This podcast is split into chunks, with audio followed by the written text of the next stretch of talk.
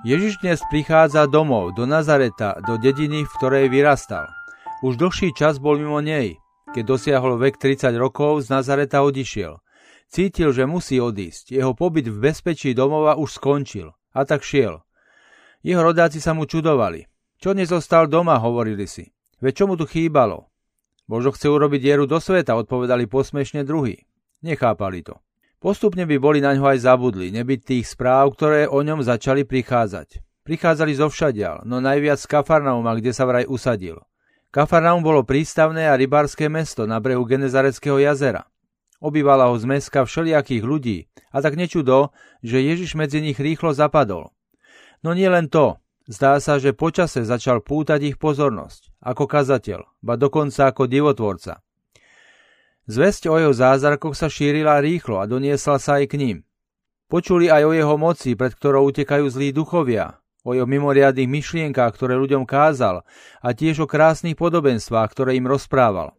Tak veľmi si želali, aby Ježiš, tento ich rodák, prišiel aj k ním, aby mohli vidieť, či to všetko je pravda. Ich želanie sa konečne splnilo.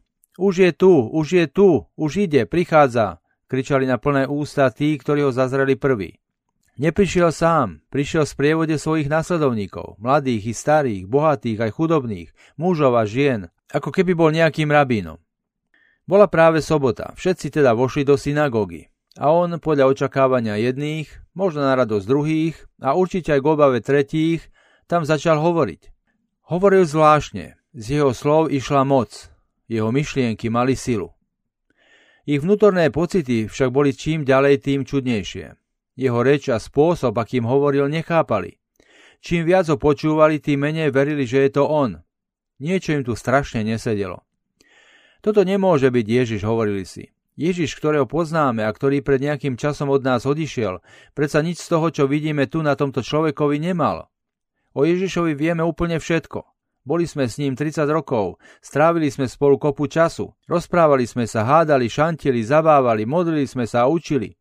Žiadne z týchto slov, ktoré teraz počujeme, ani žiadnu zo schopností, ktoré sa o ňom hovoria, Ježiš nemal. Bol to obyčajný tesár, človek prostý a jednoduchý ako my. Kto to ale potom bude? Ak to nie je Ježiš, kto to potom je? Nazarečenia stoja pred vážnou dilemou. V ich vnútri sa bijú dva protichodné pocity. Hrdosť na svojho rodáka a neschopnosť uveriť, že je to on. Keď sa pred nimi objaví, sú ním ohúrení. Keď načúvali úžasu jeho slov a vychutnávali jeho príbehy, keď hľadeli na neho v pološere ich slabo osvetlenej synagógy, plného vznešenosti, dôstojnosti, božskosti, ľudskosti a ducha, čo si sa v nich dialo. A oni začali snívať. No stopli to. Nie, to nie je on. Ak to on je, potom bude buď posadnutý diablom, ako to hovorili o ňom niektorí zákonníci, alebo bude pometený, ako si to mysleli o ňom jeho príbuzní, ktorí pred časom prišli za ním a snažili sa ho odviesť. A odmietli ho. Rázne a jasne. Nemôže to byť on. On je predsa jedným z nich a oni takíto nie sú. Oni sú normálni, bežní, nedôležití, nevýznamní ľudia, obyvatelia malého provinčného mestečka. A takýto istý bol aj on. Musel byť takýto. Von, hovoria mu. Buď budeš taký, ako sme ťa my poznali, alebo choď tam, odkiaľ si prišiel. A on šiel a do Nazareta sa už nikdy nevrátil. Viete, bratia a sestry, v čom bola tragédia? V tom, že v odmietnutí Ježiša odmietli vlastne seba samých. Ježiš bol pre nich príliš silnou kávou. Tým, že neprijali jeho, vlastne neprijali seba samých. Neprijali svoje vlastné možnosti, svoje vlastné schopnosti, svoje vlastné dary, svoje vlastné človečenstvo, svoj vlastný božský pôvod.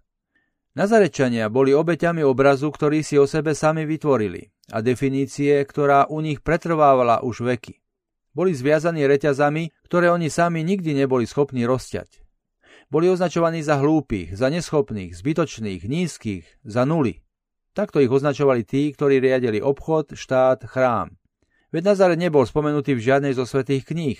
Keď sa Ježiš predstavil, Natánael o ňom posmešne vyhlásil, že čo je to za jedného, veď predsa z Nazareta nemôže pochádzať nič dobrého. Nazarečania prijali o sebe mienku iných a v tejto mienke sa zabetonovali.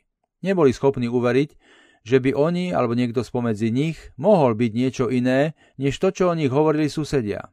Každý, kto z nich vyšiel, musel byť takým istým, akými sa oni videli. prakticky zbytočným, pasívnym objektom v dejinách človečenstva. Nie je možné, aby Ježiš bol niečo iné než oni. Tomu neuveria. Škoda, bolo to pre nich aj ľahšie. Lebo ak by totiž Ježiš mohol byť iný, než bolo to, čo si o nich povrávali iní, potom by mohli aj oni. To by znamenalo, že aj oni, podobne ako tento ich rodák Ježiš, v sebe nosia potenciál k niečomu, o čom ani netušia. Stačí trocha skúmať a mať odvahu niečo preto urobiť. Nie, nie. Kto by mohol od nich žiadať niečo takéhoto? Tadiaľ cesta určite nevedie. A tak ho radšej vyhodili. Nazarečania sa rozhodli radšej preto, čo bolo, než preto, čo by mohlo byť. Ježiš bol pre nich živým dôkazom, že zmena je možná, ak človek len chce, no Nazarečania o to nestáli a takto svoju šancu premárnili. Ježiš bol pre nich silnou kávou, príliš silnou. Muselo to zarmutiť jeho srdce, no znechutiť sa nedal, išiel inde. Chodil po okolitých dedinách a všade tam kázal radosnú zväzť oslobodenia. Tú zväzť, ktorá bola prisilnou kávou pre jeho spoluobčanov v jeho vlastnej domovine. Čo nám toto posolstvo, milí priatelia, hovorí? Veľa.